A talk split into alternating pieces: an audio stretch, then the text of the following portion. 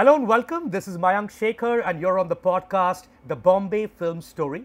On this episode, we're going to hear the story of one of India's top artists and craftsmen who has finished a 30 year journey in films and is still very much right there, thick in the game. And we're going to hear this story from the man himself, that cinematographer Ravi K. Chandran.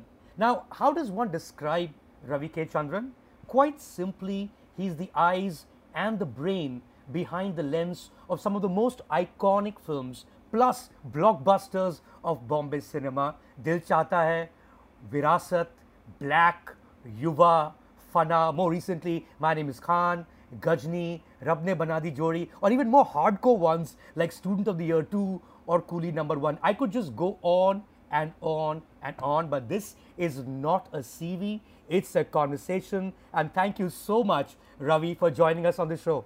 Thank you. Thank you for welcoming me into the show. It's uh, I've been hearing your podcast a lot. It's been interesting. I have to tell you one thing, uh, Ravi. Uh, this is the first time we're actually seeing each other on the screen. But the first time I heard of you was many years ago. You know, I was in a newsroom back in the day. I can't remember exactly which newsroom. And the editor, who was not hugely into Bombay cinema or, or film industry per se, was a film buff, of course, came to I came and told me once that you know you should cultivate uh, cinematographer uh, Ravi Chandran as a source because I hear he has the most fascinating stories to tell from the sets. Why do you think she said that to me? I don't know. I've been doing a lot of films. I've been talking too much, I believe, in those days. yeah. You know, when you're young, you know, you're reckless mostly. You know, I was a Ram Gopal Verma of cinematographers, maybe. right, right, right. So when, when you're young, you do a lot of. Uh, you also come across uh, so many stories and uh, it happens in the set, and it's really funny stories. I I look at my life mostly as a uh, not as a very serious uh, filmmaker or anything. I I look at it like a, a you know journey. I, I can do certain things which people appreciate and also I enjoy being on a set and doing something creative. And it has, uh, know, unlike any other job, if you're a filmmaker, if you make one good film, it stays for a longer time. You know, the, the shelf life is longer. Like you know, that is one thing I, I realized. Like you know, in a, in a, in a person's career, uh, of say my, my career is 55, 54 films I've done. Uh, you can pick hand pick some eight to seven to eight nine films which you will show, you know, proudly. So this journey is quite long. So uh, all this journey, you notice things uh, in a funny way. Like you know, otherwise, if you take it, you take yourself very seriously, then you go nowhere. I'm going to start with with one particular film. I'll tell you why. Because uh, for the viewer um, and and the listeners uh, who are in in this podcast right now, I must tell, let them know that this is being recorded on uh, June 10, 2021 uh, which is exactly uh, two months away from 20 years of a really iconic film that Ravi K. Chandran shot. Uh, that film has grown over a period of time. It's called Dil Chahta Hai. Um, and Ravi, I'm, go- I'm going to actually uh, go a little deep dive on this first before I get on to anything else. I want to know from you, you finished 30 years. When you were making Dil Chahta Hai, at least when the film came out, you'd finished 10 years uh, in the movie industry. What was about Dil Chahta in terms of the way you shot it, in terms of the way it came out, in terms of the way the crew that you were surrounded by, that was very different from stuff that you'd done in those 10 years before that? Aamir uh, started this in in Lagaan, the you know uh, extensive planning and uh, you know first AD system, sync sound, you know all these things happened in Lagaan. Then uh, here Zoya and Rima were the ADs, and they worked in a lot of foreign films. So when the Excel film, the company has started with uh, Farhan, and these two were ADs, you know, uh, uh, Zoya and uh, Rima. So they planned it out like international film first time. So I, I came from a South film where full drama was happening, like in the sense, you know, uh, there's no schedule, nothing.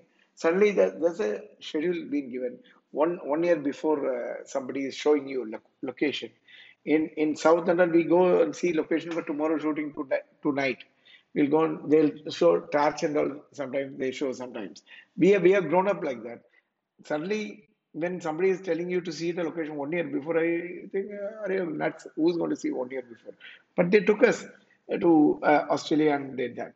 So, and that is the first time I'm meeting a guy called Mulchand, who's a gaffer.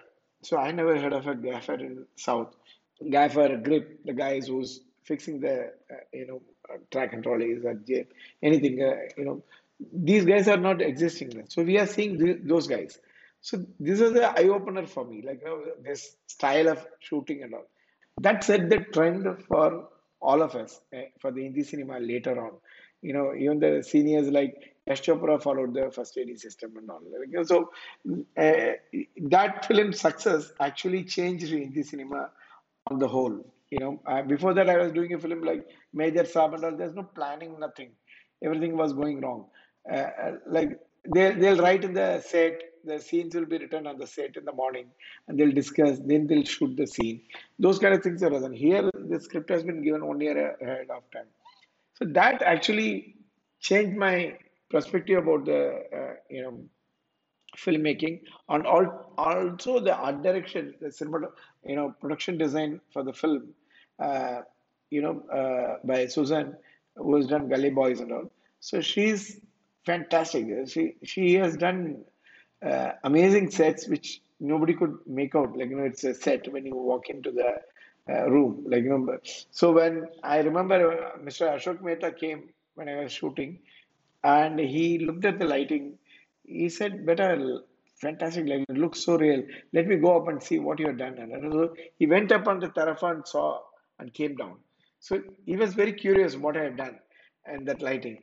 So he, he was very impressed. He was like guru for us. And so when he said that, that, you know, first day, few days of shooting, when he walked in and said this, gave me a confidence to go in that route in terms of the way you shot the film, and you know uh, it's been 20 years, the, the number of fans have grown of this film, and it's been discussed, uh, you know, quite closely, uh, quite minutely. And one of the things that a lot of film buffs suggest, uh, which was different about this film in terms of its shot taking, was that they find that this is one of those rare movies where there were not that many close-ups. There were a lot of establishing shots, a lot of uh, lot of mid shots also, where there are three characters, all three are on the frame, in the frame, and you know, which makes it easier for you to watch the movie again and again because the second time you're watching it, maybe this time you'll look at one of the characters, the second time you'll watch it, you know, through looking at Saif, the third time you. It, was that a conscious call? Because I know people are discussing it now. During this pandemic, this this year and last year also,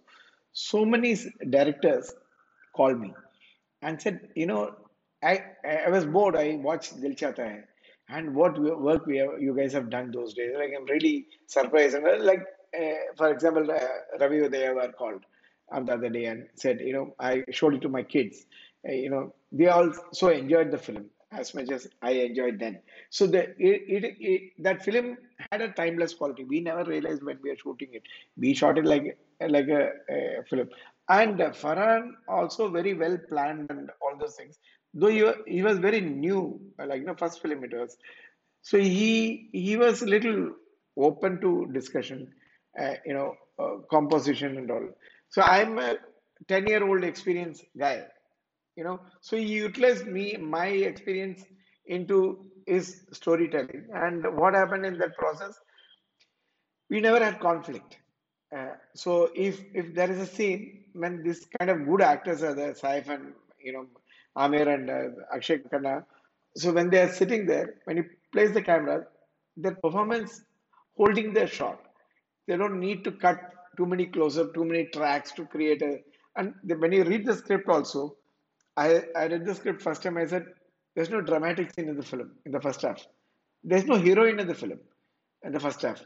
She comes in the second half. First half, she comes in one one song, uh, that uh, disco song one uh, sequence is there, then she's not there in their life. The, in a romantic movie where Aamir Khan and Preeti, Preeti is not there in the first half completely. You don't realize that. You know, when I read the script, in the first half, there's nothing about their love story or nothing about the hero. It's about the friend's uh, affair. Uh, you know, um, Akshay Khanna's affair. It is. It's that is the interval point also. The slap. So when I read the script, there's no scene for friendship. For answer, you don't need. You know, you don't need scenes for friendship and all. Like he came to Chennai to meet me to tell the story. If you tell a story as a story, there's no story actually. So I said, let, let me read the script. And I read the script. Then I really liked the way it was written. I don't know, it's funny and all those. So I had a big film like Devdas offered to me that time. But uh, I wanted to take this. My heart was going for this. So I said no to Sanjay Leela Bhansali. He was shocked actually uh, because I'm saying no to a bigger film. And whereas this is a new company, new director, and uh, Sanjay Leela Bhansali, the earlier cameraman, won a national award for Abdul Fikir I remember I, I met Anil Kapoor in a party and he said, how's this boy uh, doing? Like we were shooting those uh, that film. Uh, I think uh, Shabanaji's 50th birthday or something. We, we went to uh, their house. Anil Kapoor asked me, how's this boy? How's he directing? I said, I feel like I'm working with somebody like Mani Ratnam. Who, he said, how can you compare a first film director with Mani Ratnam? I said, I worked with Mani Ratnam from his first film as an assistant also. So I know uh, how Mani used to approach a scene, you know, how he get the performance with the actors. So I can sense that kind of thing with this boy. So he said, that's a too much of a compliment for a young boy. Like, you know, he, he thought, because Farhan was known for as a brat when he was young. Like, you know, so so they all thought this guy is not going to make it big, you know. And this guy is directing, and I'm in between the shoot. I'm telling about him, my judgment, irony of the thing. You know, you think you know uh, this guy is not going to make it. Suddenly, he comes into the most iconic film in the industry. Talking about Mani Ratnam, uh, incidentally, Mani Ratnam saw the first uh, edit, uh, fi- final print when it, it happened in Chennai. So I, sh- I asked Farhan, can I show it to Mani sir? So I was shooting Mani Ratnam's film that time, next film. So he said, okay, show it to me. So I told uh, Mani sir, I've done a good film, my young boy has done, can you see the film? So he said, okay, I'll come and see the film. I showed him the film, he came alone. So he was alone in the theater. When he came out, he said, mind blowing film, fantastic he has done. Call him down. So I called him and gave the phone to Mani sir, and Mani sir spoke for long about it. And he said, eh, it's going to be a cult film, don't even listen to anybody to because uh, some actors and all felt uh, the edit has to be faster, quicker, funkier and all. Uh, Mani said, don't even touch it. That you know expressions, that pause uh, in between. The, when they are laughing, the laugh is held. Uh, that kind of length you need. That is very beautifully edited. Don't even uh, change it. Whoever says this, he said that. Eventually, uh, editor won a Filmfare Award for that, and uh, so, so and he's a great editor, of course. Uh, Sreekar Prasad is fun that's right. But even from a technique point of view, in terms of shooting the film, uh, Ravi, uh, were there things that you tried in the film that you hadn't before? Like a lot of people suggest that you know time lapse, for instance, was not a very common thing, or at least a lot of people hadn't seen time lapse. Of course, now you know with your people do time lapse on their iPhones, so that's another world altogether. But back then, was that the first time you used time lapse, for instance? When Farhan told me this situation of this song, I, uh, so I said, this guy is in in Australia. The girl is somewhere else. So there they parted, and and uh, his time is not going. You know, sometimes time stands still. He is there in one place. He doesn't know how long he, stood there. Uh, he said, "How do you communicate that?" I said, "I can do something. I'll do every day some shots." So when we are shifting location and I'll tell Aamir, just stand there, I'll take a shot. I'll just shoot it in four frames. And in front of our hotel, there's a tunnel and people are walking. So we were waiting for the bus to uh, go. We, in one bus, we were all traveling. So we were waiting for the things getting loaded and all this sound uh, department. Everybody's loading. Preeti has to come, all these things. So I'll tell Aamir to just stand there in the tunnel and uh, waiting because the crowd will come from the railway station. So I just put the camera I keep shooting these kind of shots every day I was shooting different kind of shots. You know, when we are shooting some other song, I'll take a shot of this. So uh, all these things I was shooting randomly. The edit they used it, it communicated the way what he was thinking. That you know, the lost in the. Uh, so other things he was doing scene wise and all he was doing, but this time lapse and you know mood shots where you know Twilight is sitting, he is walking, the taxis are there, he is walking by the taxis, and I kept him on the edge of the frame also in the composition and all. So uh, you feel he's going to go out of the frame. He's, he's in the edge. If you look at the song now, he is always in the right edge or left edge. He's going to go out of the frame. A, a lot of empty space and you know, compositionally also I was doing like that. So so that is the first time I done those kind of things. Even uh, you know, uh, I think first time we are doing this, we are shooting in cinemascope lenses, you know, anamorphic lenses, and we shot uh, super telephoto lenses uh, in between the shot. So it, it looks stretched. Everybody's jumping into the lens. It looks stretched. Uh, that kind of shot. Even neon lights and all we used for the neon makeup we put. And so we had done all this uh, strobe lights and they said in a, in a song that disco song. So that became a benchmark in disco song also. I think the most iconic uh, moment, I'm presuming, that has survived over 20 years would, of course, be the you know back shot of these three friends. The camera just moves up, and there's that fort, uh, Fort. In it's in fact called Dil Chahta Hai Fort in Goa now. Uh, take us through that moment. Was was that something that you had planned from before, or is this a moment that that just happened uh, while you were shooting? I think Farhan has been going to go Goa a lot uh, those days. You know, uh, so he, he had an image like that. You know, so he was telling me the shot. So uh, they're sitting there and looking at the. Uh, they're talking about the ship there. You know, uh, one philosophical talk happens and it breaks into funny mode there. Uh, you know, there's a momentary seriousness they'll do uh, in the film. In the, in the, the throughout the film, that's what it is. They pull uh, you know Saif's legs through the film. So that kind of you know short it. So he was telling that. Then I said, you know, I'll go low. You have the sky. Then slightly I come up. You see, reveal the sea. You know, that is the idea I I gave. Otherwise, the composition of placing position and all done by Farhan. So it's a, we never thought this film is going to be some iconic film or anything while shooting. We were thinking some young film, it may do well or may not do well. Like, you know, because uh, previously, if you look at Aamir's uh, earlier two films, Mann and Mela was the uh, film. He is not the one uh, superstar that time. Uh, you know, there are two flops you give. There's a little low interest will be there for others. You know, that kind of period, and Saif is not also a very big actor at that time. You know, he was a young actor. Like, Akshay Khanna came as a with bald head first time in that film. Yeah, I, I was composing him cutting his head.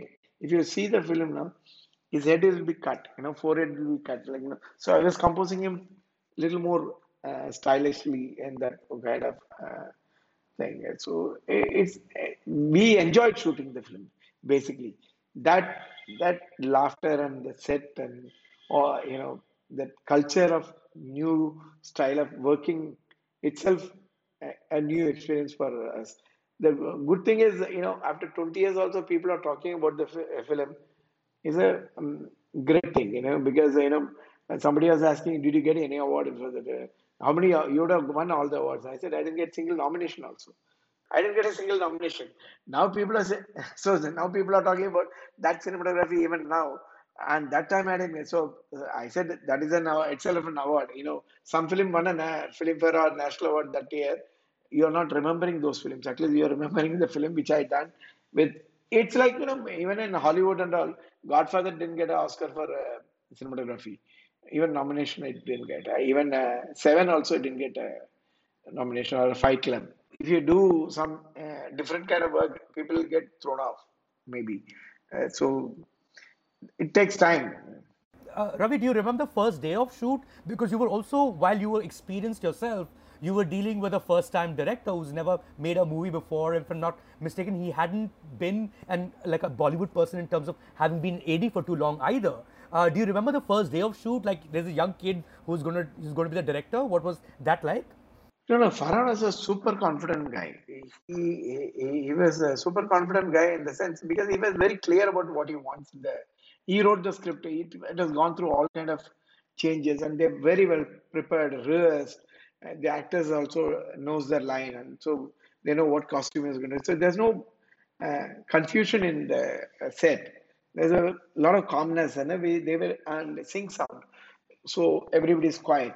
So normally in a, a film set earlier, like you know, what I said, like you know, in a, other Hindi films, that time everybody was shouting, Mike, uh, the people will be shouting, there's that one madness used to be there. Here the set was very calm, like you know, because we can't even walk. So we are given rubber uh, soles uh, for the uh, shoes. Mobiles has to be kept uh, in switch off mode and all these things, you know. So that that is a very well disciplined set. So it was not uh, bad start. It's a, it's a great start actually. But bad start in a, in another way is uh, worst thing happened to me is we got a brand new lens, brand new camera, and we shot and we processed in Chennai. And the Chennai lab laboratory called us and said, you know, you have to change the camera because they, their camera only, but uh, they they said there's something wrong with the camera. First they shot whatever you shot is little out of focus, so they sent a print, and we were panically watching it in many theaters. Half the theaters are out of focus by itself, so we can't see. Actually, that is what happened. They said it is out of focus, so we changed the camera. We shot, continue shooting. They sent this damn camera to Germany because they got it from there, brand new camera. Uh, they sent it there. They said it's perfectly all right. They came back after a week. Here, what happened is uh, the lab ca- called us. We used the first day shooting uh, footage in the film. It was not out of focus. It was not the ca- fault of the camera. It was a micromillimeter. Something happened in the printing time. So it, whole footage came as out of focus. So lab uh, chief thought it is completely out of focus. Then they fix that thing. You know other films also say had same issues maybe. So they figured out it is not the camera it is the printing. But that was a, a scary part. Now with the digital you are a bit safe. You know you see the footage then and there. Only only nightmare is that DIT is a very important person the set but here they send a camera attendant who knows something about the computer he just transfer it and keep it. So he can erase that card also accidentally. So that is the only uh, scary part here. Otherwise, film wise, when you shoot somewhere outdoor, reaching it to Bombay, process it, print it, till then you are crossing your fingers. You don't know what you're going to get surprised. So this also, this film also, this uh, all these films are not color corrected by post or anything like that. Digitally not color corrected. So these films are shot exactly what it has to. We are saying. So you have to be very careful in shooting. Give a consistency for the film, which happens through six months or seven months at that time. Ravi, we'll get into uh, the the finer points of technology and what's changed over 30 years. But I'm right now at the point uh, where you know we've seen that we've heard the Dil Chahta Hai story. I'm now interested in the Ravi K. Chandran story uh, as a cinematographer, as a DOP. Uh, is, is DOP a term that is used only in India, or is it a is it a global thing, or is it cinematographer everywhere else? See, some people call cinematographers, uh, some people call director of photography. I, I think the director of photography term came from uh, coming from if you have multiple cameras, you are directing the whole camera crew. Maybe that way it is. Yeah, it's a DOP is a very cool thing to say. Cinematographer. I, I, I- I totally agree. I think I think DOP sounds far more dope. yeah, when when I when I went to get uh, twice, I went to get uh award on the stage. I'm not telling which award. They normally give the cinematography award in the beginning only when actors are at home. First award they'll give. So some guy will come and give who doesn't even know wha- what what award it is. So he uh, hears it is a choreography. So cinematography, he thinks it's choreography, and he'll say which song. Uh, so I'm saying no song.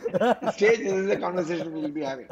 When you receive the award, when you walk out, that guy will be asking which song you got this award. Sir, it's not uh, cinematography. Oh, cinematography, camera, like that.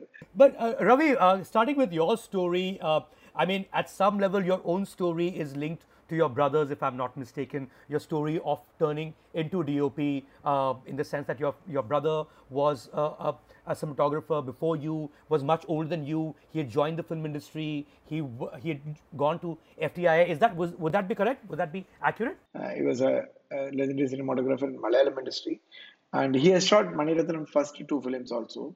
in Tamil and Malayalam. So he is a very famous cameraman, like in those days in Malayalam industry. He, he came became a cameraman when he was 19 years old. He was studying second year in Film Institute. He shot his first film, which won a national award and all. So he, he has become on black and white days onwards. He has become one cult cinematographer, and he started ISC. He's a president of founder of ISC.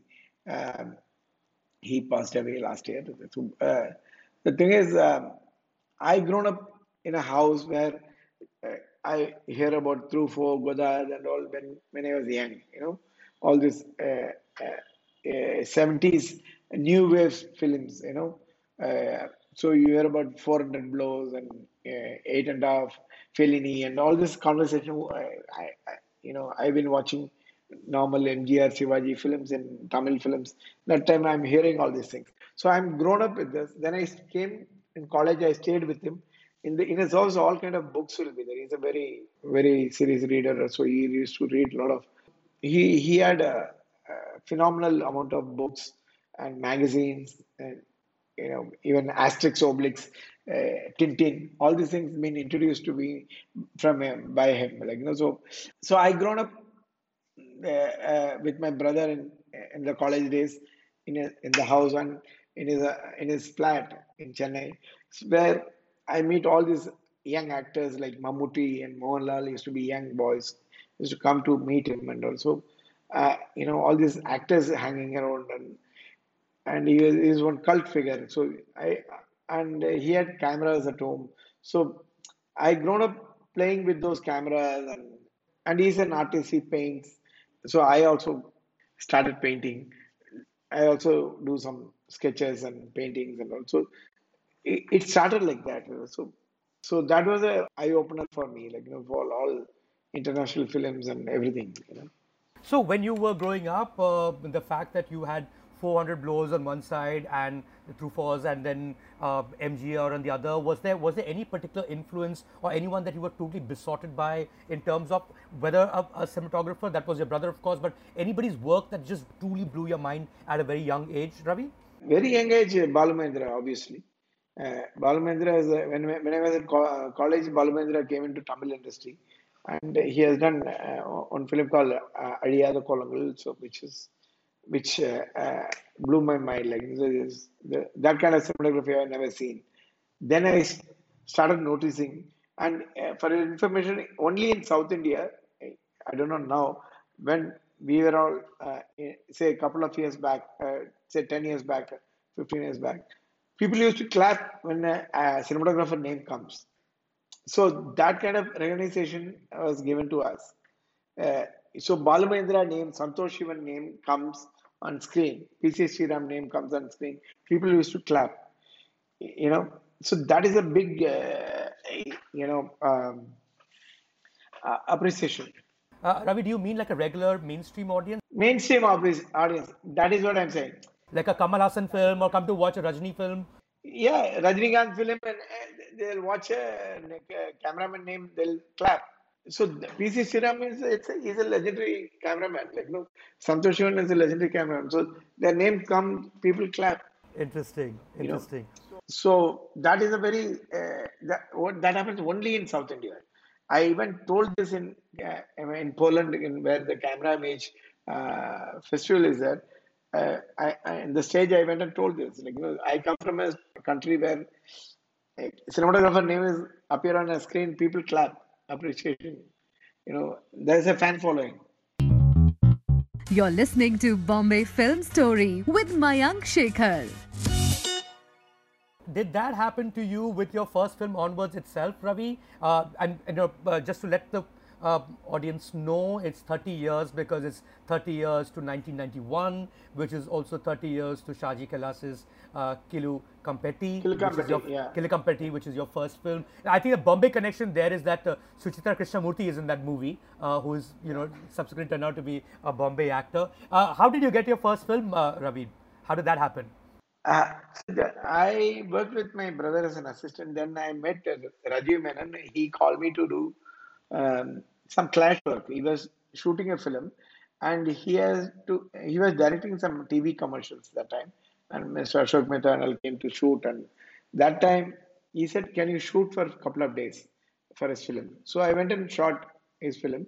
He saw the rushes and he said, Can you work with me? Uh, So I left my brother. I thought I'll do TV commercials. I learned something new. And I came and joined Asha, uh, you know, Rajiv Menon as an assistant, though he's a friend, but we all same age group. So, but I worked with him as an assistant. So I was operating camera with him and those kind of things. That time I met a friend of mine who was an EP in the in the train, and he said, "Are you ready to shoot a film?" I said, "Yeah, of course." So he said, "Come and meet me in the hotel in the morning." We got, reached Chennai in the morning at six o'clock. He said, "10 o'clock you come there." So I went there, and Shaji Kailas was there. He said, uh, "You know, he's directing a film." I know Shaji before as an assistant also. So he said, You're directing a film, uh, so and so. But you know, you have done a lot of ads. Any girl, you know, uh, who can speak, uh, who's willing to do a Malayalam film, some new face. So I said, There's a, we uh, used to do shoot uh, this coffee or something. And she acted in those. And she's a Tamilian. So she can manage Malayalam also. So I'll talk to them. So I called one uh, model coordinator called Kavita Krishnamurthy and uh, who used to do all our Rajiv's ads and all. So I called uh, her from Rajiv's uh, office and she said, Come here, I'll introduce her. And she introduced me. I went to their house and uh, told her the story and signed her. So uh, in my first film, I'm going to sign the heroine in Bombay. So the director hasn't seen her. So they've seen only the TV commercial. So she came and she did. Uh, we shot the film in 21 days, and and the film is over. So so it, it's like that. So that's how I got the film. When I shot for two three days, I got my next film because somebody went and told this is a boy who's shooting. He's on fire. Like you should come and see. Like so, the, some actors went and told it to the, because in Ernakulam when you're shooting, ten shooting will be happening. This actor who's acting with us will go there and do another scene. Then we'll go and do another scene and we'll come back. Like, they'll be acting in some ten films at the same time. So, uh, like yeah, all these character actors, no. So they'll be doing one day work here, one day work there, half a day work here. Like morning you'll come for two hours, finish this, you'll go on like that. Even Mama Mammootty used to do that. Like you know, So basically, the word spread. The word, Word spread, spread that there is, word spread there's a guy on, on fire. Ah, some different lighting because I come from, I know I came from an advertising uh, background, so my lighting is very different from for Malayalam industry that time. So they said some flamboyant guys, uh, flashy. Like even now, I think my lighting is always flashy. I'm not a realistic cinematographer. Like you know, I don't, I don't believe in that kind of lighting. Lighting has to tell the story. You bring them into a world which you are telling the audience to come in. So that world need not be real, you know, because people are singing and dancing. Why the hell lighting has to be real? I don't understand. So, uh, so the lighting has to be make believe lighting. You know, the, the world. Suppose if you take a Dilwale, uh, it's not realistic lighting or anything. It's its own world. Like you know, you say take a Sanjay Leela Bhansali's film, any film. The lighting is not real. But but also also depends. Uh, if at least in your case, also uh, Ravi. I mean, when you do a film like Firaaq, you're not going to light it the same way as you would do. No, even even no no no no. See, I, that's what I'm trying to say. When people are singing and dancing, I don't need to do the realistic lighting. See, when I'm doing Ghajini, I don't need to do you know realistic lighting.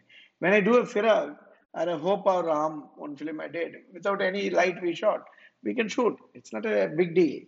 So what your imagery is creating an emotion uh, is what matters. If, for example, Dil Chahta is not a realistic lighting. Or Virasat is not a realistic lighting. Or My Name is Khan is not a realistic lighting. Black is not a realistic lighting.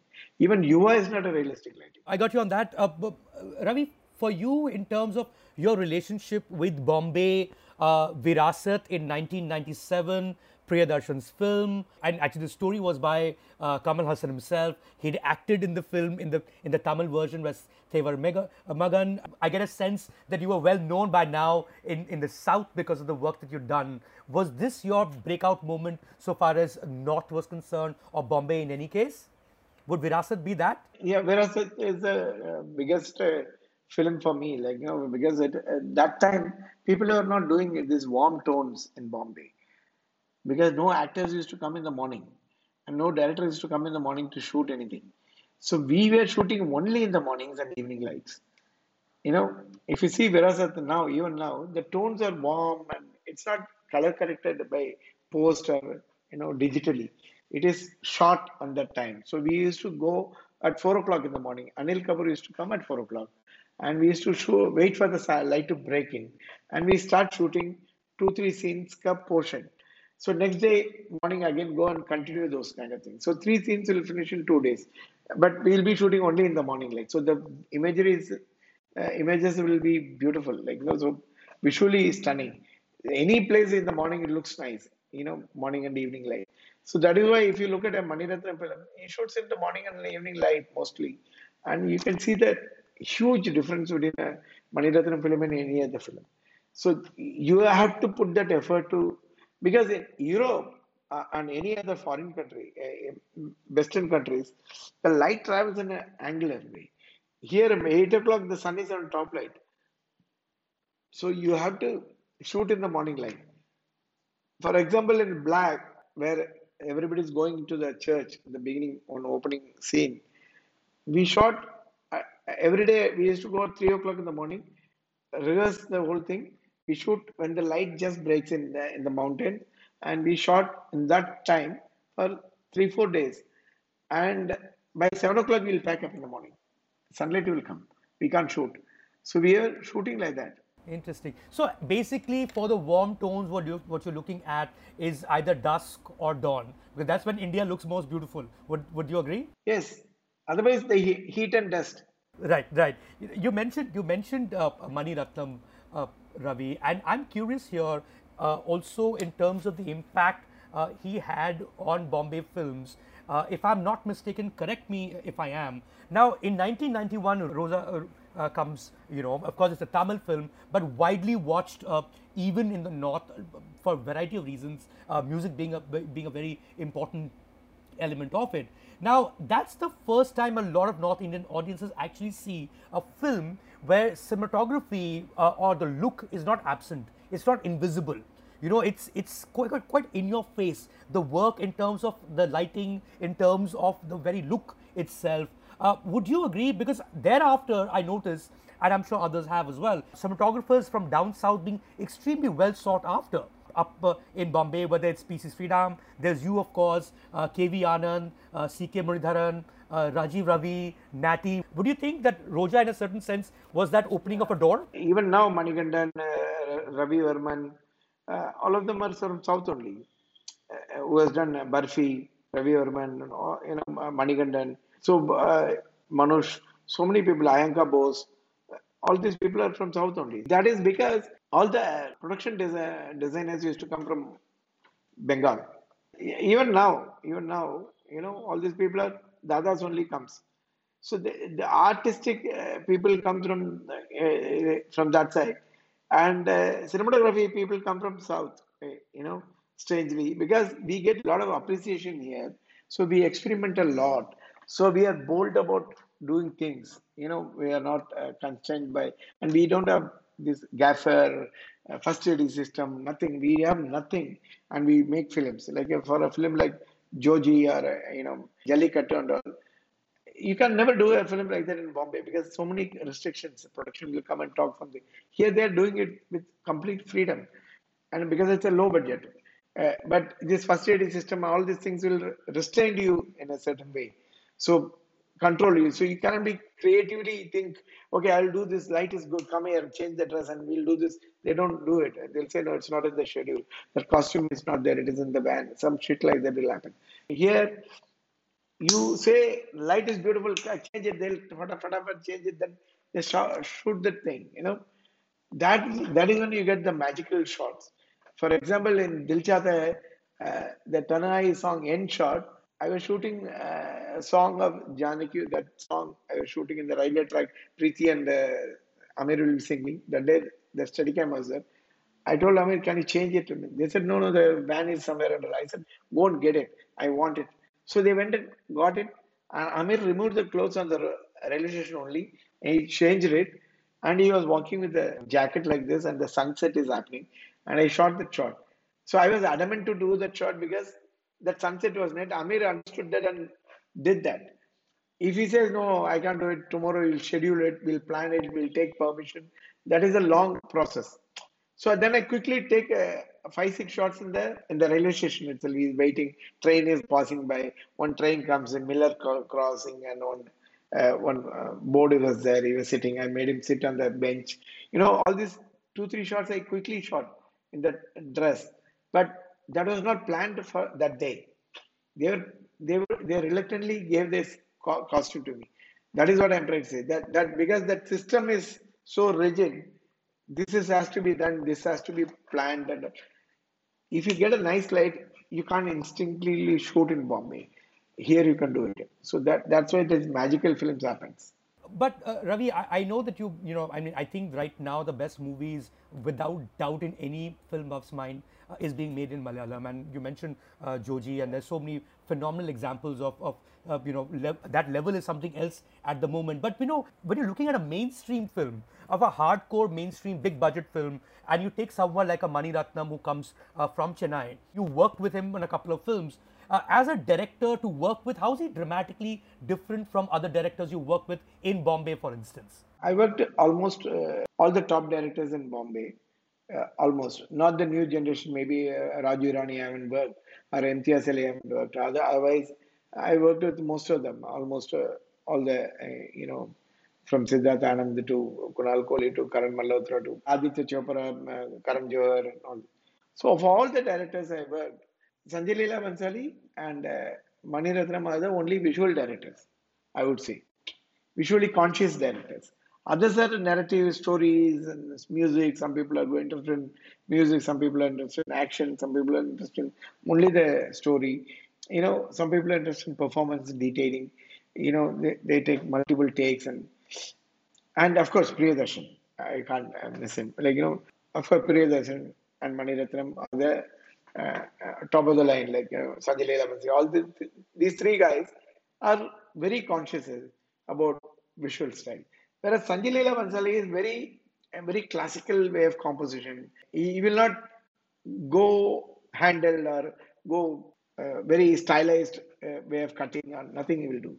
Whereas Mani sir is, is the only person who will surprise you. Every time he tell a shot, you'll be wondering how I'm going to do this shot so much of meaning, so much of complexities in the shot, and he doesn't tell you how to put light on. He just give you one one word, certain word. That word will trigger something in you. So that is why when you see an, any Mani Ratnam film, anybody shoots, whether it's Sanjay Leela, uh, Santosh Sivan or P.C. Sriram or Ravi Varman or me or Rajiv Menon, it looks different from our work, earlier work. Ravi, give me an example. Give me an example of a word that he would give, and that would lead to that a particular shot. Something that we would have all seen. Film that you can remember. Uh, for example, there's a film called Kannathil Muthamittal. I don't know whether you know. The, of course, I've seen. Yeah, yes, yes. yeah, I've seen yeah. that. Uh, in that, there's a little girl. First day shooting. When I walked into the set and we are all uh, getting ready for the uh, setup and all, Mani sir walks in and says, uh, "This is the scene. The girl is doing a monologue kind of thing. She's saying, "My name is Amada. Uh, I'm so and so. Like, you know, I'm studying in eighth class. My mo- this is my mother. I love my mother. And this kind of thing she says. So she's narrating the thing to the camera, kind of feel. He asked the girl, "Where do you want to sit?" So she said, "I'll sit in the Jula." So then he asked me, "How do you want to shoot this?" I thought he's joking because He's asked the kid, then he asking me how you are going to do it. I said, Money, tell no. He said, You tell what you want to do. I said, I would rig this camera in the Jula like a Ray Charlotta kind of shot. He said, Yeah, rig it. So that's how we started. So he gives you a cue to think. So he normally tells a scene, previous scene, and he'll say where he's going to cut it and what this shot should give an impact for you. You know uh, in the uh, for an audience. He says so give me a hitting shot. In that that, give me a hitting wide shot. Give me a hitting close shot. You know this is the term he use so then he'll say you know i want to see this and i want to see this. So you can choose your lens and start doing it. But he gives a cue. He'll give you a respect to think. He's not coming and telling you put a 50 lens and put it here, little height, nothing like that. He'll make you think for the story. So though, though you discussed, there you have imageries uh, in your laptop and th- thought about it, you have done visual thing, but he shot incredibly fast. So you have to think really quickly, and especially when the kids are involved, then you have to be light is involved. Beautiful light is there, and you have to think so fast and do the song, you know, do this uh, scene, whatever it is. One of the things that you've said in your past interviews, you said something to the effect of how when somebody sees a frame uh, on the screen, nobody should say it's shot by ex ex cameraman. No one should be conscious of that person's style. What did you exactly mean by that, uh, Ravi? No, if if you see a film like uh, Yuva, and the same uh, time I shot uh, Black, if you see Yuva and Black, it's completely poles apart. Like no, it it doesn't look like the same guy shot it. Like Firaaq, Nandita Das Firaaq, shot in between Rab Ne Bana Di Jodi and Ghajini. So all three films looks completely different. You know, it should not look like the same guy has shot this. It is for the story beat work. You know, when you do a film like Coolie number one, the lighting has to be Coolie number one. It cannot be Mani Ratnam lighting. That is what I'm saying. So that you have to blend with the story, and you can create a statement out of it. But you know, to give, uh, to take the same example of Yuva, and you shot Calcutta Mail, um, and I distinctly remember watching both the films because they came out roughly the same time. I mean, not not too far apart from each other, but it it seemed to me that the same cameraman has worked on it because there was a distinctive style because maybe the setting was Calcutta and there was a grittiness to the Calcutta that one could see in Yuva that one began to see in Calcutta Mail too. Would you agree that there was there was a little more of you in terms of uh, the the shooting style itself uh, between those two films? Maybe because that's also Chawl and there's uh, Abhishek character was in the Chawl.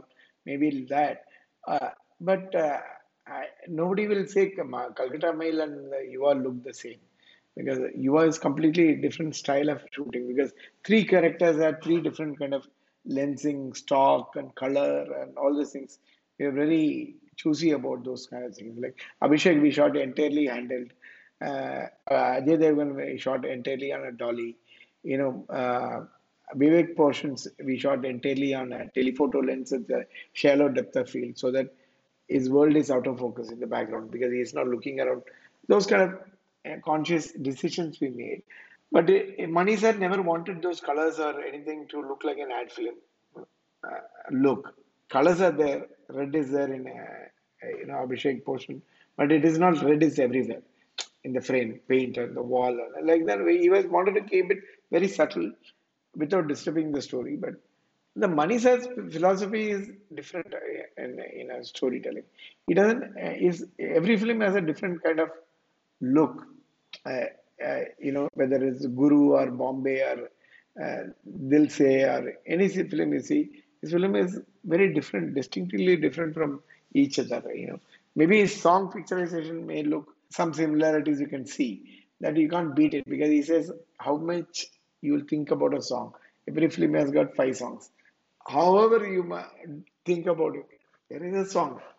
That much only you can do.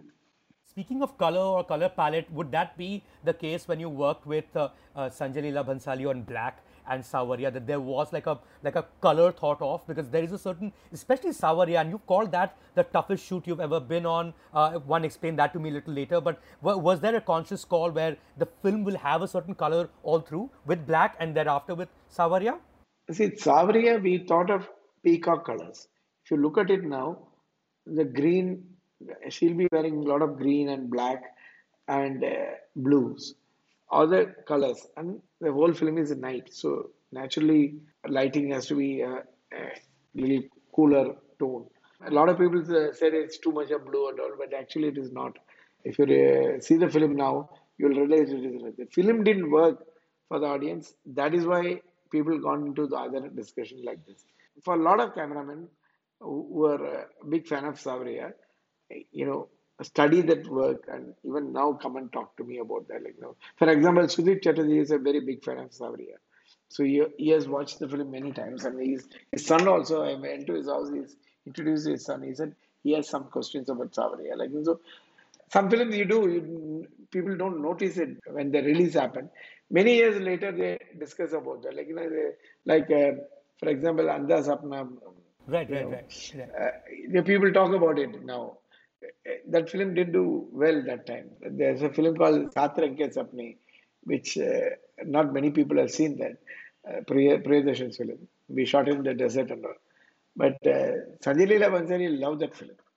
So he said, you know, one of the main reason I wanted to work with you is uh, that Sat Rang Ke Sapne, which other people didn't realize, but a director like great director like Sanjay Leela Bhansali recognized that work. He really liked the work. And strangely, once I one day I was sitting and talking to Hrithik. Hrithik said, you know, you know, one of your finest work nobody noticed. Uh, Sat Rang Ke Sapne, he said. I said, you saw the film? Yeah, he said, I love that film, the way, the way you shot it. Uh, Like uh, Ravi Varman was working in Ramlila, uh, and it is based in Rajasthan. Many locations, shots like Sat Rang Ke So, uh, and he worked as an assistant then. So he said, you know, wherever we shot, I took him and showed him that frame and all. It's a kind of a influential film for many people. Like, that.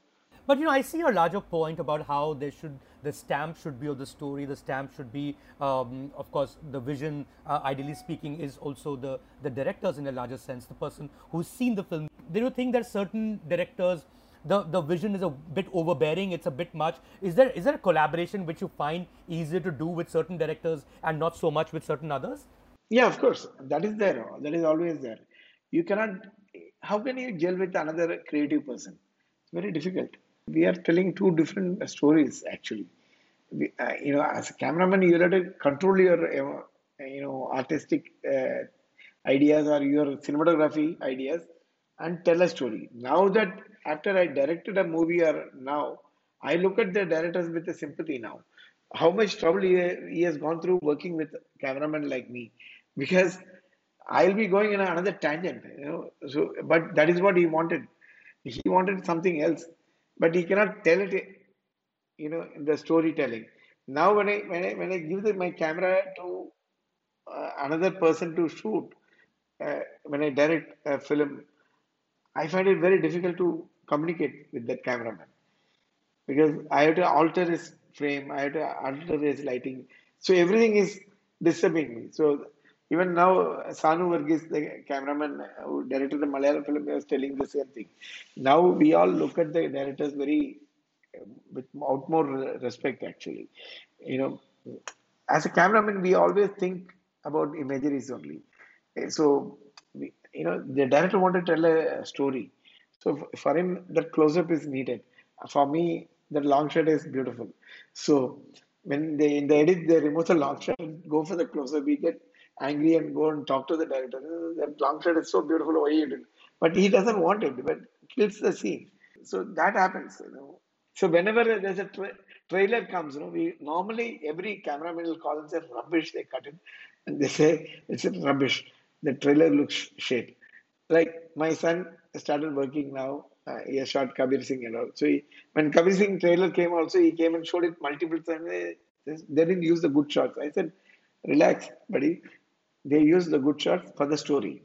The trailer working. So you shut up now. The hardcore Bollywood buffs might want to know, for instance, while it might seem the same to them when you're watching a Aditya Chopra movie or a Karan Johar movie, but when you work with both of them, and Aditya Chopra is very different from Karan Johar, would would you agree? And how different would they be uh, on a set, for instance? Aditya Chopra uh, hasn't directed too many films. So he is a creative producer, but he hasn't directed too many films. He has directed a cult film like DDLJ, but then he took some time to direct the next one. Then he took some time, like four films maybe Adi has done, four five films I think. So uh, Adi was very clear about what he wants to do in the sense extremely uh, planned, extremely uh, precise about what he wants to do. He won't even take unwanted shots, nothing.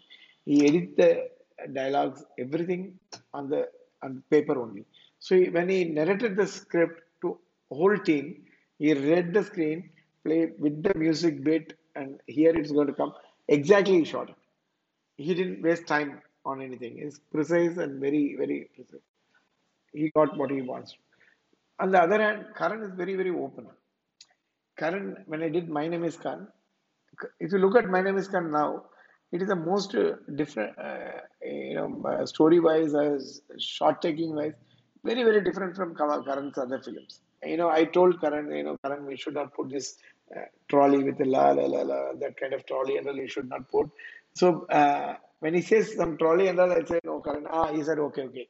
Uh, how you are going to do this? Like, you know, tell me. So, like that, he was giving us complete freedom. It's a delight to work with that kind of setup because uh, for a cameraman, you can explore a lot. My name is Khan. It's the only film in 25 years of Indian cinema uh, in, in Camerimage. Only Indian film been nominated for Golden Frog Award, and we got nominated among uh, Inception, uh, Black Swan, Darren Aronofsky. We saw My Name Is Khan. You know, Chris Nolan. Yeah, so all these guys were there. You know, I called Karan to come. He didn't realize it's a big uh, uh, festival. Everybody was there, like the world's best uh, Vittorio Storaro to uh, Vilmos Zsigmond to uh, Kar Wai to everybody was there to see these films. You know, so they all there uh, in watching. My name is Khan also. So what I'm trying to say is that that is a very very different film. I got the Camerimage nomination, which is a for us it's as good as an Oscar nomination actually because it is selected by only five cameramen. It is it is it is selected by only by the Oscar winning cameramen as a jury member. Fabulous, fascinating. I mean, in terms of directors, uh, and given the vast variety that you worked with, and we've spoken briefly about Ka- Karan Johar, of course, uh, Aditya Chopra, uh, Mani Ratnam, Priyadarshan seems to be one of your favorites as well. How cued in are they in, in terms of pre-production with, say, storyboarding? Is that a, is that a common thing, uh, Ravi? Uh, storyboarding is itself is that? Storyboarding is not happening uh, unless you do visual effects. When you're doing visual effects only, they do uh, storyboarding and uh, in a previs and all they're doing extensively now. Suppose if you have an act- actor like Akshay Kumar, he has certain time to certain dates only yes. So whatever uh, action scenes and all it has to be storyboarded. Uh, you know, if you involve Mr. Bachchan or Salman Khan, it's better to have a extreme planning for that so that you will not waste their time and utilize that time correctly. Otherwise, if you rigging the camera and that moment when they're waiting on the set, you lose that time. So that that, that happens. That, but none of my the films I worked had storyboards. You're listening to Bombay Film Story with Mayank Shekhar. given you know your body of work and uh, also how eclectic you've been in terms of the films that you've chosen to do what happens when your sensibilities don't match with the director you're working with is there a point where you feel like what the fuck am i doing here like what's going on I- i'm sure that's happened to you in the past That happens many times. You know, see, it is like you know, you order some food, you get something, but it's not tasting the way it, it should be. It's like that only. So when you read the script, it might be sounding nice or big production house, big actors are there. Then you go there, everybody is dictating terms and there's and all of giving opinions. So you're not able to perform the way you should be performing for the story or for the production. Then you either you walk out most of the time, or if you're not bold enough, you sit there and digest the thing and do as finish you're the told. film and come out. And do as you're told and finish and come. It's a question of you want to make the film or finish the film. You want to make the film, you make the film. If you want to finish the film, finish the film. So if you don't want to be part of certain thing, just walk out. have you ever walked out of film did you walk out of agnipath the second one Yeah, I, I walked out of Agnipath, uh, difference of opinion with uh, certain things, so I I couldn't continue with that.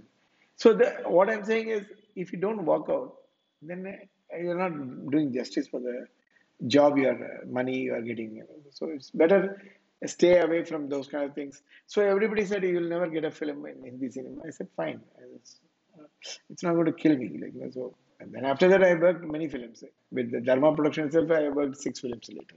So whoever said that uh, didn't know what to do now. You should know what you're doing actually. Then you can you can step out. If you're thinking, uh, oh, my career is going to end, let this career end. No, you don't need a career like that.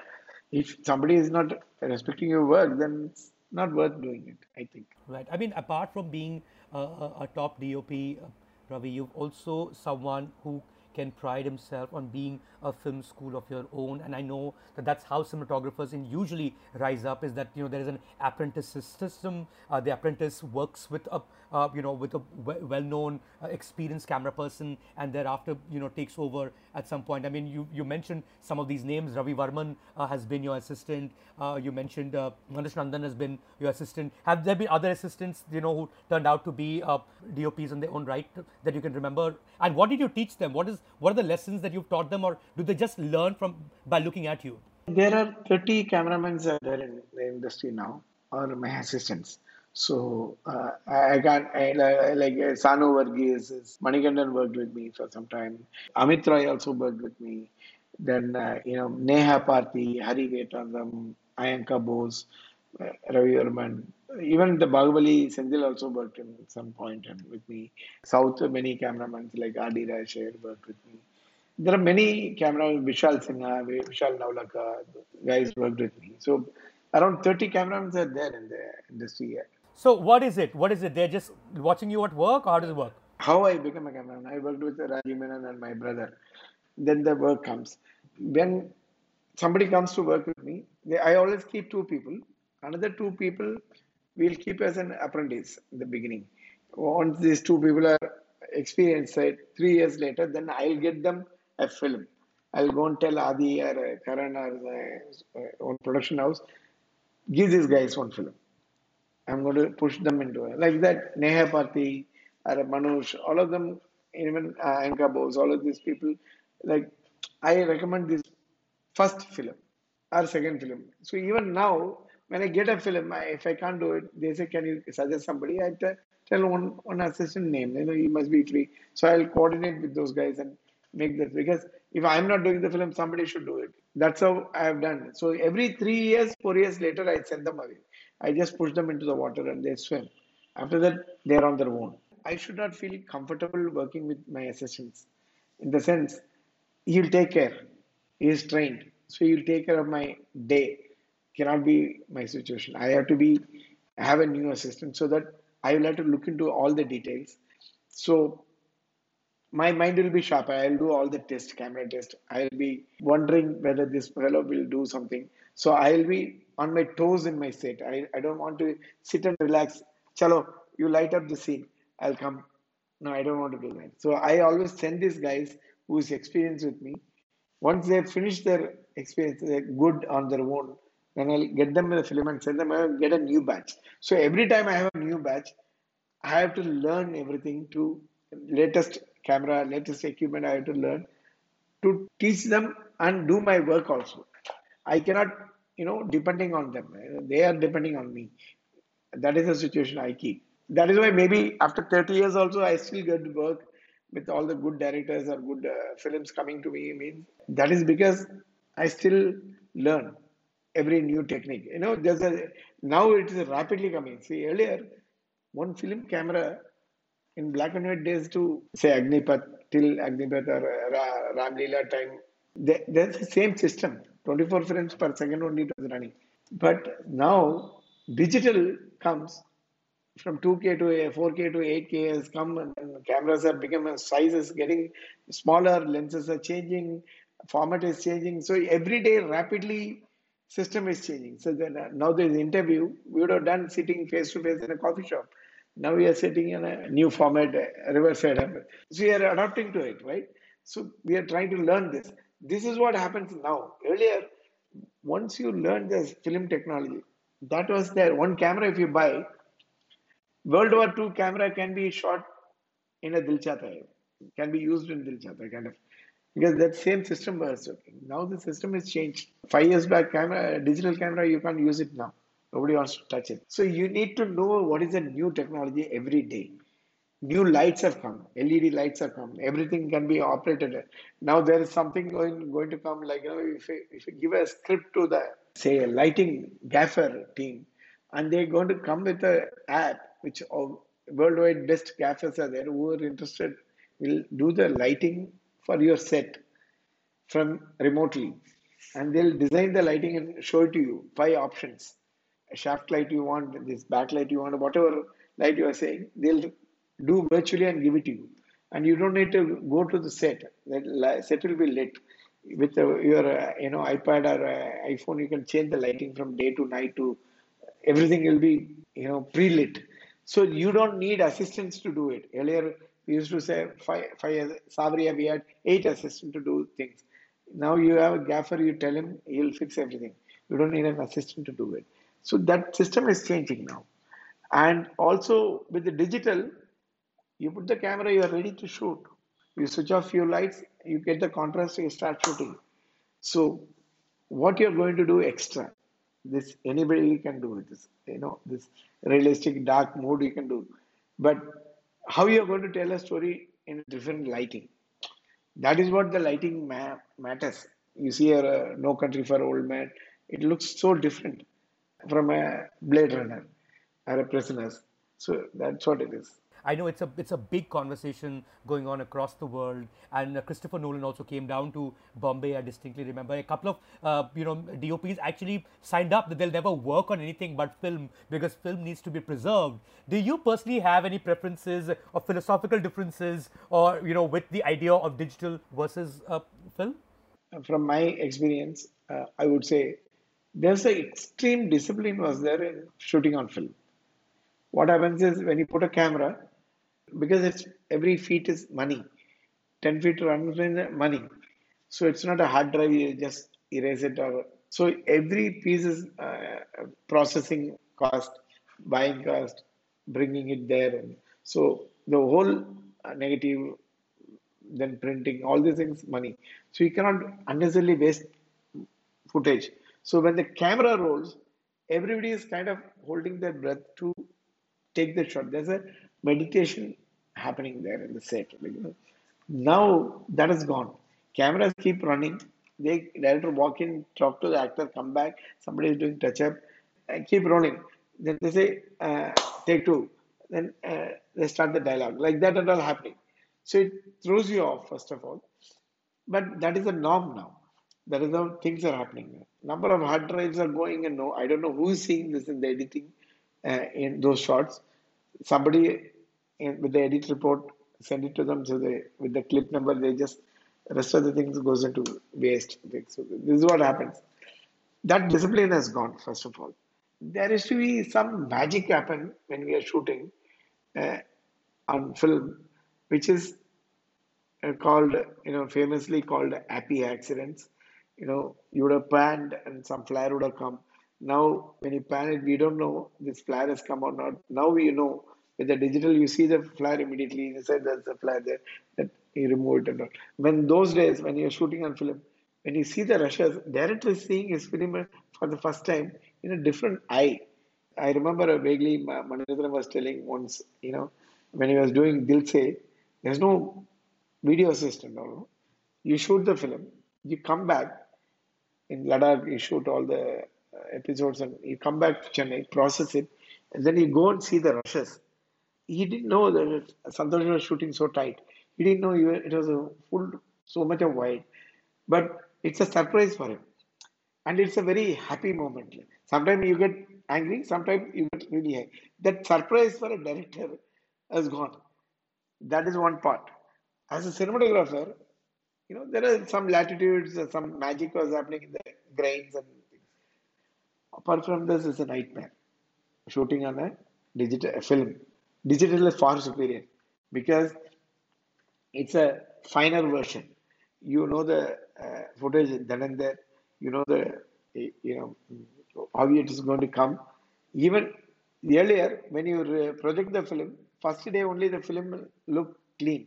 Next day the scratches will happen in the print because the uh, in the operator theater uh, the guy will wind it, projectionist will wind it in the night and hit it. So that the dust will get, create a scratch. Even the the projector that plate will have small dust it will create a scratch. So if you see a black screen uh, some black portion in the film it will have scratches running. I remember once i was shooting a film with mani ratnam kannathil muthamittal there's a suddenly when we were shooting a little drizzle came i said Mani is drizzling we'll shoot We'll wait for the. He said, no, no, shoot. After the second day, the whole film will have drizzle only. He said, you know, the scratches will be there right, right. over there. Right, You know, right, right. so he said, this drizzle will not be seen.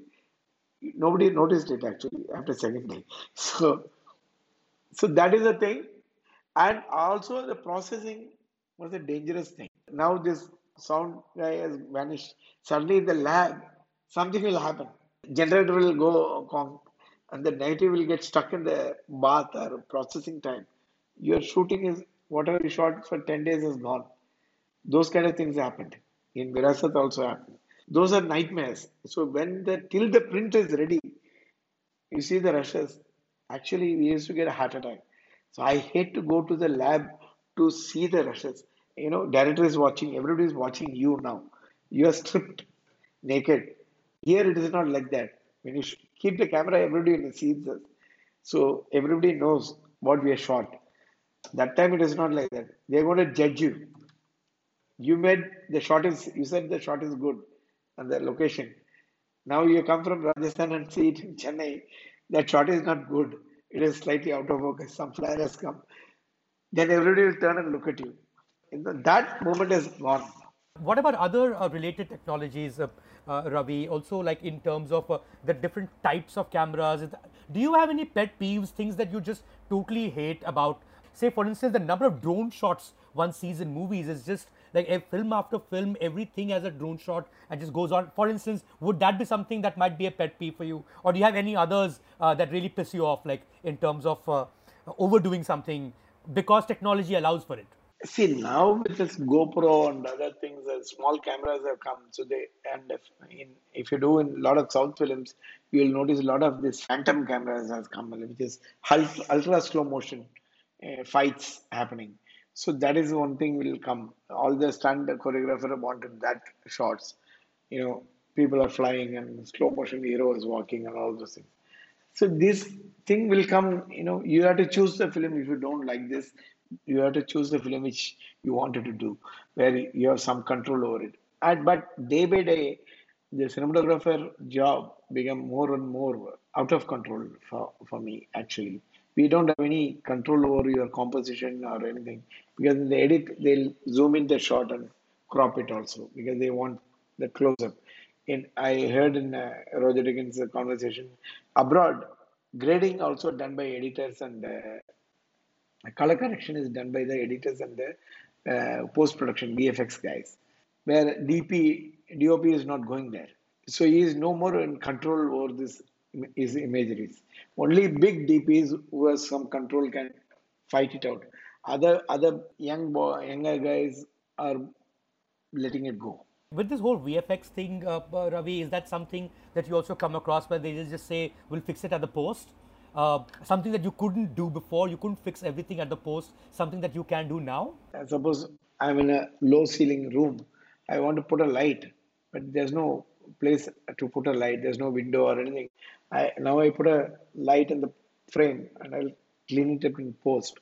A lot of cameramen are doing that. Like they fix the lights in the frame only and clean it up in the post. That has become a, a easy tool for us actually. But uh, fixing up in post has become the now cleaning up actors' faces Yeah, most of yeah. the time. Uh, so if they if they get a double chin, you put a shade there, and uh, if they have a weight difference, we stress them. All these things uh, we do. How much of a VFX budget actually goes in fixing the actor's face No, that that that that has become a part of the package. It's part of the package? Part of the package. There's no there's no uh, separate money for it. It it is DA. You know, VFX guys are part of the thing is cleaning up their faces only.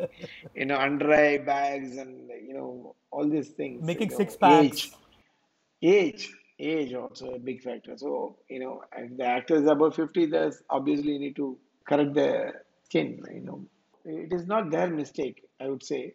Earlier, also 50 year older actors were acting as, you know, whether Devanand or Dilip Kumar or all these people acted as heroes. You know, that time film was not so sharp. It had this softness to it naturally. Those lenses are not so sharp, and the projections were really average. You know, So you see little softer image only. I, I'm telling you, as a cameraman, I never seen a sharper image uh, uh, projection anywhere other than in the lab. Otherwise, in any theater, you go with your trailer and just put it you will break your it will break your heart because it is really really bad. Out of focus one side is uh, haze so one kind is projection is bluish. So you are not getting the same color of the you know i remember i went with uh, karan johar to see my name is Khan projection uh, you know trailer in a big theater in bombay one of the famous theaters so when karan came the manager everybody came. There's a film uh, hangover is playing. End the scene we are watching because we want the you know night show after the night show last show we wanted to see our trailer. So we are waiting in, for that film to finish. So we are standing. So Karan turned uh, he was uh, turned and said Ravi is it looking out of focus this center or should I wear my glasses I didn't bring my glasses and all he said is it looking only for me I said no it's out of focus so the manager said, "Yeah, sir, it is out of focus in the center." So then, he, then the sound also we are not getting in the right side. Yeah, yeah, the speakers are not working. So Karan said, "Why should I watch my trailer here? I want to check the sound and the imagery." So the image is going to be out of focus in the center. He said, "Yeah, we have been telling the management for the past six months. They haven't fixed it." So this is the way the main projection, uh, you know, theater where Karan Johar wanted to see his print happens. So now with the digital, it's all changed. Even when you're doing a film with a Sara Ali Khan or a young actor like you know Ayushmann Khurrana or anybody, we need to certain places we need to touch their face because the lenses are so sharp. See, I don't see your face up close like this in ever. I'll be seeing you in you know two feet away or two one feet away, but I will not come so close and look at you to see all the pores. And with the digital camera, if you take a tight close-up, naturally anybody's skin, the world's most beautiful girl or uh, you know handsome actors, face will have wrinkles because the lenses are so sharp and the imagery, 4K imagery is so sharp. So that film days, actors were looking very soft and beautiful because of the natural, uh, you know, softness in the projection lenses, film, all these things made a blend. So they were all looking gorgeous. Now the same actors come and act with the youngest actor you shoot with them also. You need to touch a little bit certain places. That is inevitable. So this comes in the VFX budget automatically.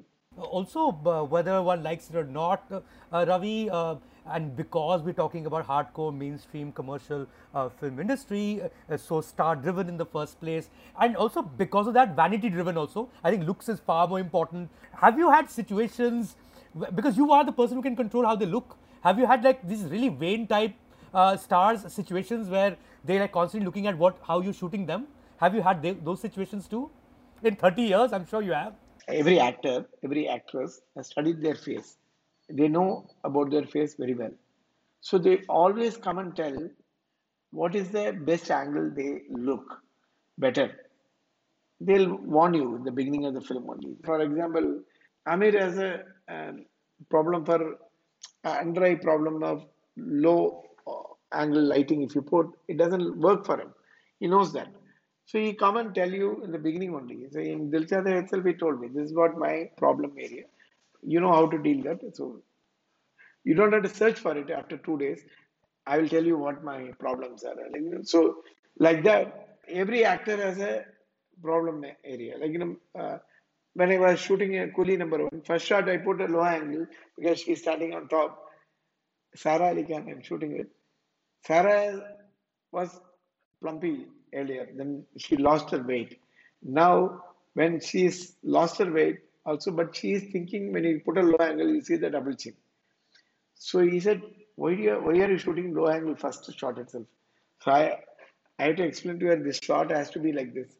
The rest of the film, you don't worry about it. So they they know this angle doesn't work for me. You know, so that they tell. What would be Shah Rukh Khan's uh, favorite angle, for instance, uh, to be shot in? Shah Rukh never told me uh, uh, anything. Shah Rukh is not that kind of person. Like, no, he never came and uh, said anything. Aamir also not bothered about those things. He said only this thing in Dil Hai time. This light doesn't suit me because he has seen his lighting. So he said, if you put one light like this, it doesn't suit me. So when we did the test, camera test and all, he mentioned that I tested it and I avoided that light. So I worked three films with him. I, he was very clear about why this light doesn't work. Like that, Katrina Kaif has a, a thing for her face, and you know, all, all of them have that one thing about that, you know, which angle looks good because they would have taken so many photographs, studied their face, they would have corrected it, and so they they all know. It is very important to understand that and put it in your um, uh, system. You know, because this podcast is called the Bombay uh, Film Story, I want to know from you, and we are talking about movie stars right now, and not I'm not going to say vanity is still their job, how they look on screen. Uh, what's been your craziest Bombay film star story? Something that's happened on a set that you like. It could be a good story, it could be a bad story, it could be something that you were like. Uh, that's something you remember over a drink. These are that's one story you always tell. It could be about anyone that you worked with. See, Aamir, Aamir, Aamir is a, everybody says he's a perfectionist and all those things. But Aamir is a very, very funny guy, actually. Actually, I did three films with him. He never interfered with the director ever. I asked him, like, you know, you're, you're supposed to take multiple takes, and he never took any multiple takes in Dil Chahta or be it Ghajini or uh, Fanaa. He never took any more takes or anything like that. The funniest story about Aamir is Aamir is the, does everything to the extreme. In the sense, workout means he'll do workout. So continuously he'll do you know those kind of things you know he's very precise in those kind of Things. so once Murugadoss and me and all went to a farmhouse to discuss about this film and he said give me 15 minutes to sleep because I didn't sleep in the. He said, yeah, yeah, we will be sitting here and we'll chatting and. He slept in front of us only. He slept. He didn't get up for three, four hours.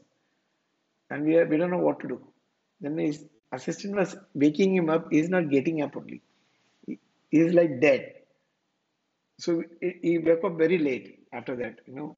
So then he woke up and said, you know, once I slept for uh, one full day uh, when I was alone, and the dogs were not given food, so they were barking. And that milkman came and put milk, and nobody was opening the uh, house. Two days, milk was outside. So they thought something wrong. They called the police. Uh, police came. His, uh, they called somebody. Called his mother. His mother also came, and somebody went up and opened the uh, uh door, and they all walked in, and he's sleeping. They went and woke him up. He got up and uh, what happened? Mother gave him a slap, I believe. So, so Aamir was telling this story. Like, you know, so he said uh, when I do things, he'll be doing it for longer time. Like, you know, so that is his quirkiness. So, and again, I'm going to remind uh, our listeners, our audience, as it were, that this conversation is taking place on June 10, 2021. Uh, at this point, as we speak, Ravi is working on a film as a director, which is, and which is what I found fascinating, and I'm going to end this conversation with that. A very simple question. You are remaking Andhadhun in uh, Malayalam, if I'm not mistaken. Yes, yes. According to a lot of film buffs, uh, that is pretty much a perfect film. Uh, what made you pick a film like Andhadhun to remake? Is it because you're going to do something differently within it, or is it because the audience has not seen the Hindi version in the first place? When I saw the film, I thought it is a uh, uh, it is not a Hindi film; it's like a Malayalam film because the piano and Christian background and all these things, you know. So strangely, I felt it, it could have been a very good Malayalam film. Why they made it in Hindi? That's what I thought. So then I spoke to Sriram Raghavan, and uh, he said very interestingly. So he wanted Dulquer to play the uh, lead, and he couldn't somehow contact him, or something went wrong, and Ayushmann acted in the role. So Dulquer was supposed to do the Malayalam actor was supposed to do this film, and he went and saw a location in Cochin where I shot the, the whole thing has that Malayalam smell to it. So when I saw the film, I thought it's a perfect Malayalam film because in Cochin, a lot of Christian community is there and pianos, churches, and all these things are there. So Jews of Cochin and all this, uh, that Mattancherry, that area itself has got that flavor. So I thought this film should be done in Malayalam. So I, we wanted to do the film and we went and approached uh, Sriram Raghavan and got the film. So we, we have done certain things uh, differently and it is in, incidentally happening in Telugu and Tamil also. They are doing remakes of Telugu film in Telugu version and Tamil. Very rarely uh, uh, Hindi film will be remade in Tamil or Malayalam. Uh, normally, South films only remade in Hindi. So, you know, for example, Dilwale nobody remade or uh, Lagaan Dil Chahta nobody remade in uh, Tamil or any other language. If you look at it, you know, Three Idiots they made it in Tamil, I think. Otherwise, Munna Bhai has been remade. Otherwise, they didn't remake uh, majorly Hindi films into Tamil recently, or Malayalam and all. Totally, totally get it. Uh, uh, all the best with everything, uh, uh Ravi. I think one of the, one of the great things that you also introduced me to personally is a, is a fabulous uh, podcast, uh, the Roger, Roger, Deakins podcast. I've, I've, been following a few of the conversations with, say, Thomas Vinterberg, Sam Mendes, Joel Coen. But I have to say that this particular conversation really ranks right up there. Thank you so much. thank you so much for taking time. it's been a pleasure, Ravi. Thanks for having me it's a it's a pleasure to be honored and to be in this midday podcast.